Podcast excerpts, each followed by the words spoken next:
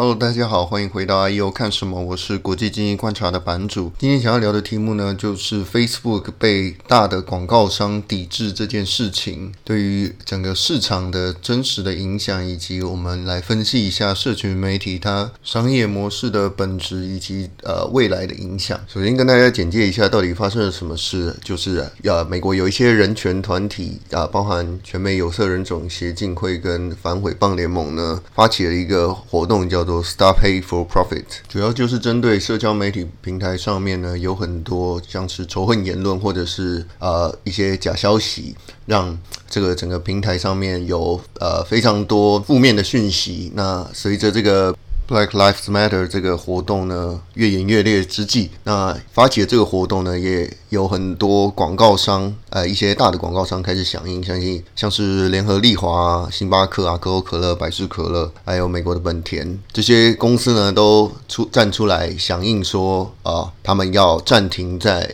社交媒体上面的广告投放，很多主要是就是会针对 Facebook，因为呃，跟 Facebook 比起来的话。那在面对川普的这个言论呢，他显得更加的宽容，所以 Facebook 在这一波运动来说是最主要的呃压力它的施压的对象。那到底这个抵制有没有用呢？其实呃很多分析师还有其实市场上很容易看到就是。股价在上周五跌了快八 percent 嘛，那但是在这一周又很快又反弹回来。其实主要是因为市场其实也不是没看过这种事，像之前曾经有呃广告商抵制过 YouTube，然后当然呃他们都。让那个平台上面有呃更多的一些政策的转变，但是他们这些广告商呢，很快就回来了。那当然最主要的原因呢，就是呃以 Facebook 来说，它其实有超过八百万个广告主。呃，而且超过一半都是中小企业。那即便是他直接啊、例如说他前十大的广告商直接全部抽广告的话，联合一起抽广告的话，那顶多也占他的营收只有一点七 percent 而已。也就是说，虽然说它的呃营收超过九十七 percent 全部都是来自于广告，但是呢，它的呃客户来源是非常的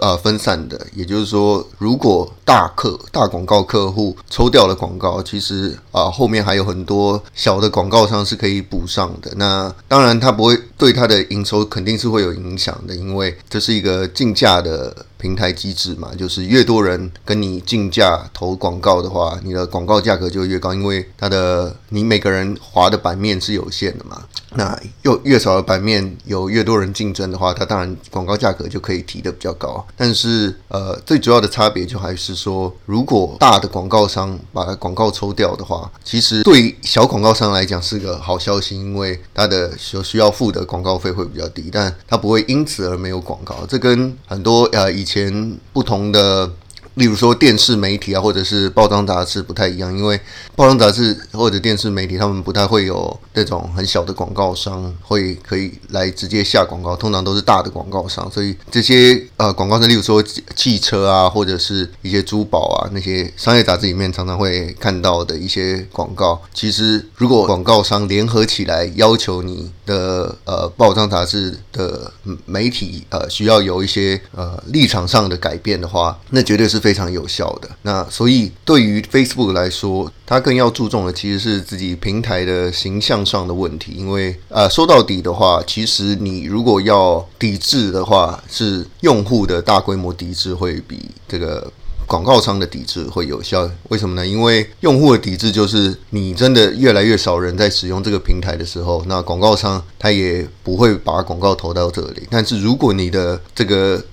平台是一个最多人在使用的平台的话，那广告商如果他想要让更多人看到，他没有办法忽略掉这个平台。这也是为什么很多啊、分析师或者是市场上大多连 Facebook 自己呢都知道说这些广告商最后一定会回来的，因为呃，它 Facebook 或者它相关的企业就是占据人们眼睛啊花费的时间就是这么多。那你如果想要求得曝光的话，一定是要在这上面下广告。的，而且从另外一个角度上来看的话，你可以去观察一下，说到底是哪一些广告商会在这个时候呀一起响应这个活动。那其实大家如果仔细看一下的话，呃，很多。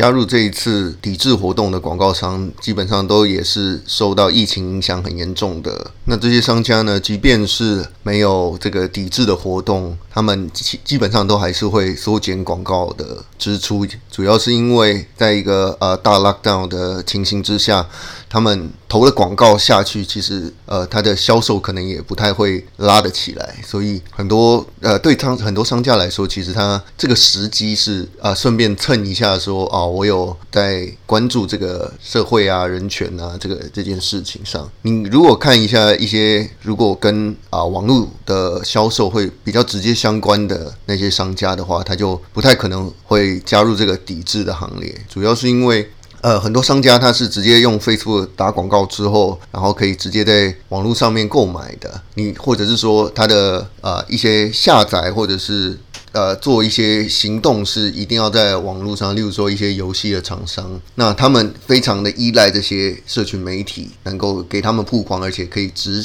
接的呃让消费者做下一步行动的这些广告商呢，就不太会加入这个抵制的行列，因为这对他们的实际的营收的影响会很大，所以。呃，如果你仔细看的话，其实可以看出这个不同广告商他们的取向。当然，你对 Facebook 其实也没有什么好护航的，因为毕竟 Facebook 在不管是隐私啊，或者是创造社会更多的对立，其实是劣迹斑斑啊。主要的原因呢，就是这个。社群媒体的本质，或者是说它的商业模式，基呃，它基本上就是呃，希望能够有更多的人在这个平台上面，然后能能够它能够滑越久的话，它的呃广告能够放的版位就越多。那要怎么样让人家滑越久呢？那当然就是要给这些用户看它更相关、更有兴趣的一些内容嘛。那要怎么样判断它？呃，更相关、更有兴趣呢，那就是看他的用户的停留时间，然后看他有没有跟这个留言或者呃这个贴文做互动，或者是按赞，或者是分享。那通常什么样的贴文会让人有更大的反应呢？那很明显就是一些不管是引战的文章，或者是说看起来很耸动的一些啊贴文。那很多时候呢，其实你在同温层的时候是会加强了这个对对一些你很反对或者是说非常赞成的这些言论呢，会有比较大的放大。那相对比较持平的一些文章，它它相对来说就比较难激起更大的反应。那也就是说，这些演算法呢是会 reward 这些呃有很明显鲜明立场的一些贴文。那当然。这个就是加强了这个同温层之间的战争，就是呃一些人他就是只会看到同样类型的立场的文章，然后不停地洗自己的同温层。这样，如果用 Facebook 很久的人的话，会发现说，呃，这个情况是越演越烈。那为什么会这样呢？主要是因为以前相对竞争比较少的时候呢。演算法要推给你一些你相关的内容的话，不会需要到有非常大的反应。但是，呃，由于现在有非常多的人和呃公司都加入了 Facebook 这个竞争的行列，所以。你如果要能够呃让出现在别人的墙上的话，你就需要有更多的一些指标来显示说你这个贴文的内容是能够让人有产生更多的互动，那他才会会更有可能让这个用户呢能够留在这个 Facebook 上，一直推给他相关的内容。那要怎么样判断这些？就是我刚前面讲的，就是你你需要有很多呃互动的指标。那会出现这些大量互动的，都很多都是一些立场极端的贴文，不管是去骂的，或者是去支持的人，都会加强他的算法在呃别人的墙上出现的这个几率。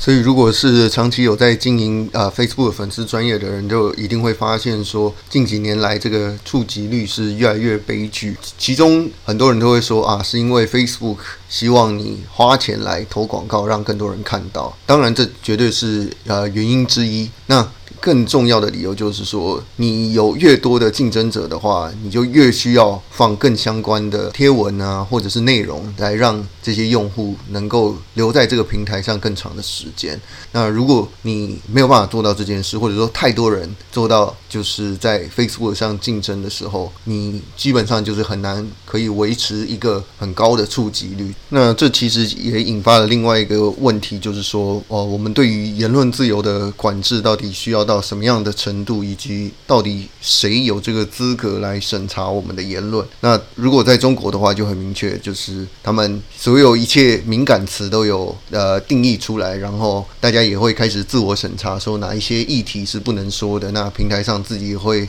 用，不管是用算法或是用人工的方式，把一些呃党不希望你看到的言论给删掉。这样，那在自由世界来说的话，Facebook 如果他能够掌握这个权利，那基本上他就是可以判断说哪一些言论是可以出现，哪一些是不行的。那很多仇恨的言论，或者是或者是一些假消息，事实上你要判断的话，很难用。电脑是直接去判断的，因为你要去核实这个讯息，那谁是这个核实的单位？它核实的单位具不具有公信力？这当然又是另外一个问题。所以，呃，当然，Facebook 绝对是。这个在这个趋势上的话，是会加入更多人工的方式去审核这些，不管是假消息或者是仇恨言论。那呃，要了解的就是说，这个我们会很需要很多透明度的报告，来让更多人知道说他到底删了哪些言论，以及。他用什么标准去删掉这些东西？那才